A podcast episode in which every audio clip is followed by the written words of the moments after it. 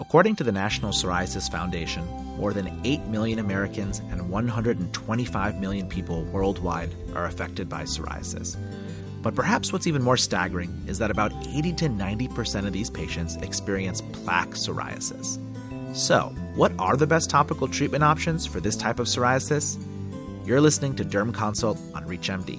I'm Dr. Raj Chovatiya, coming to you from Chicago, and joining me today is Dr. Jason Hawkes, a medical dermatologist in the greater Sacramento area who also sits on the National Psoriasis Foundation Medical Board and Scientific Advisory Committee. Dr. Hawkes, welcome to the program. Thanks, Raj. Happy to be here. Let's zero in on a couple of new treatment options that we have for our patients. Let's start with roflumilast. What do we know about its safety and efficacy, and what is it? When we talk about the new therapies, we really only have two new therapies. And with roflumilast, what we're really looking at is an iteration of a medication that we've had in the oral form. So when we talk about a apremilast, we're talking about a PDE4 antagonist. So we're talking about a small molecule that blocks the function of PDE4. And without getting into the complicated immunology of, of the phosphodiesterase enzymes and specifically enzyme 4, which is most prominent in the immune cells in the skin, we have a topical therapy that can effectively do what apremilast did in oral form, but it has the ability to do it with a much higher efficacy and potency. And so when we talk about roflumilast, we're talking about disrupting the pro-inflammatory pathway but doing it with a topical that has the ability to really knock down a number of cytokines in the skin that contribute to psoriasis. And this has one of the advantages of sort of being broad, like a topical steroid, which hits many immune pathways, but doesn't have the collateral damage of hitting non immune pathways that lead to some of the side effects, like the skin atrophy. And so this really falls under something that we've known about in an oral form that had some drawbacks, primarily GI side effects like diarrhea or constipation. So now we have an oral form that we have now translated into a topical form, potentially benefit patients who, again, may not require oral systemic therapy. And another cream actually that has come to market is tapinarof. Totally different molecule, totally different biology. Maybe you can tell us a little bit more about this treatment option as well.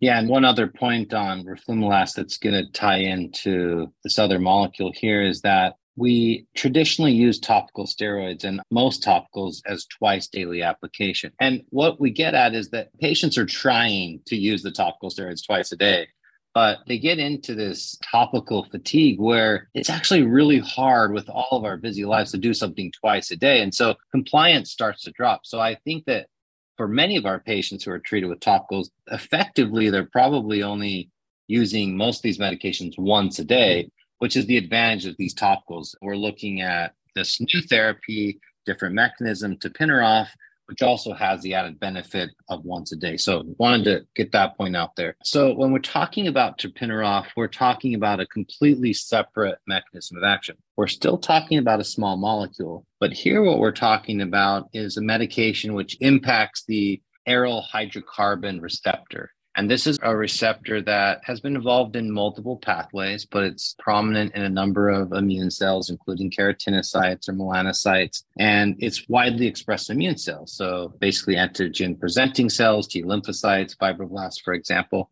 And we know that this pathway is important for modulating the differentiation of type 17 cells or type 22 cells, and also helps balance regulatory T cells.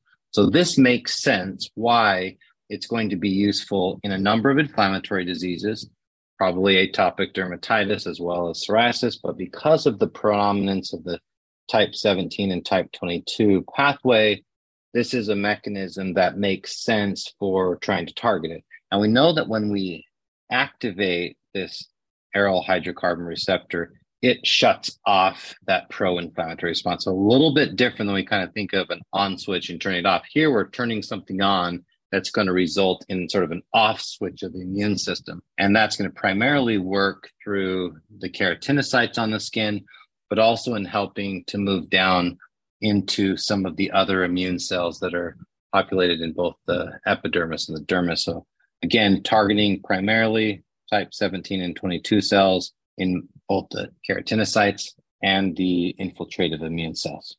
Yeah, I think about tapinarof as a molecule that really modulates an important part of the pathway we think about for barrier homeostasis, right? And there's a reason why aryl hydrocarbon receptor holds important roles, whether it be the gut, the skin, potentially the lungs, and others. And so I think of it as another way to try to get the skin kind of back to normal. And it's really exciting that we have a couple of new options and a lot more progress to be made in terms of figuring out how they're going to fit into our armamentarium. And for those of you just tuning in, you're listening to Derm Consults on ReachMD. I'm Dr. Raj Chovatiya, and I'm speaking with Dr. Jason Hawkes about topical nonsteroidals in patients with plaque psoriasis.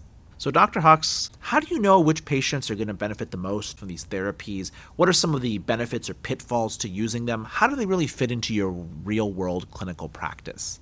Yeah, so unfortunately, for any therapy, whether it's topical, oral, or injectable medication, what we don't have in psoriasis is a consistent test or predictor or assay that tells us that this patient sitting there in the clinic is going to respond to X therapy. Now, that's something that we need, and it's maybe the golden nugget of our specialty with regards to the treatment of inflammatory conditions. But I think number one is that we really are still in a trial and error basis of medicine with regards to the treatment of inflammatory diseases. So I can't tell which patients are going to respond consistently to any medication and yet there are some that have a higher probability of getting patients clear. And so we tend to use that overall probability from these big studies, these phase three, sometimes phase four studies. So I think that's an important point. It highlights an unmet need in psoriasis.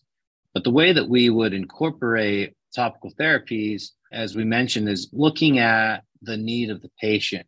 Now, the advantages we already kind of highlighted is that they tend to potentiate that immune response without having the collateral damage of the topical steroids.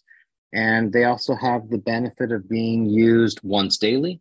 They can be used in really critical areas that might push our likelihood of more aggressive therapy. So, for example, genital involvement, facial involvement, ears, very common area affected in our patients. And so the ability to use these therapies once a day increases compliance and gives us options in these sensitive areas where patients might be a little hesitant or concerned.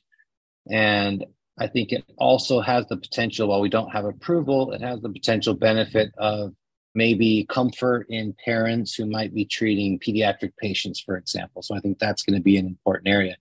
And in contrast to the limited disease, we're talking about the benefit of having the incorporation of topicals to work complementary to our systemic agents because we know most of these systemic therapies don't always get a person 100% clear. So the other way I would use these medications as being a supplement, again, increased compliance, use in these troublesome areas, a high efficacy. The primary downside, though, I think practically is that these medications are going to be harder to get. Insurance and payers are going to make more obstacles to get these medications, which are going to be more expensive and topical steroids. So that obviously presents a practical challenge and an administrative burden to practices. And so that has to be balanced there. But that'd be the way that I would view these novel medications as relative to the old school topical steroids that we still use a lot and to these new systemic therapies. I love it. I think I might even throw another one out there in the sense that both of these newer topicals seem to have some very interesting data for long term maintenance therapy that suggests that they may even do a better job potentially than topical corticosteroids do in terms of trying to achieve long term control, which is something that we struggle with no matter what the extent of psoriasis is. So I think a lot of really exciting analysis and further development to happen in this space.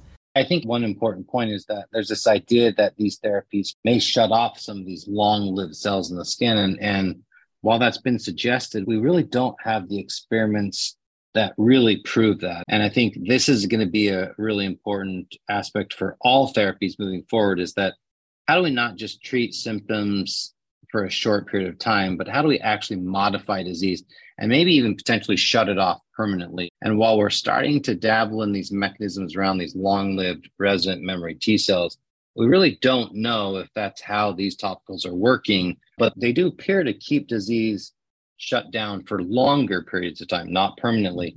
And I think the research leading into the biological mechanisms driving that longer response might mean that we can improve all sorts of therapies into keeping disease at bay longer. So maybe we get to therapies eventually where rather than injection once a month or every two or three months, maybe we can get to therapies where it's a pill once every six months or an injection once a year, for example.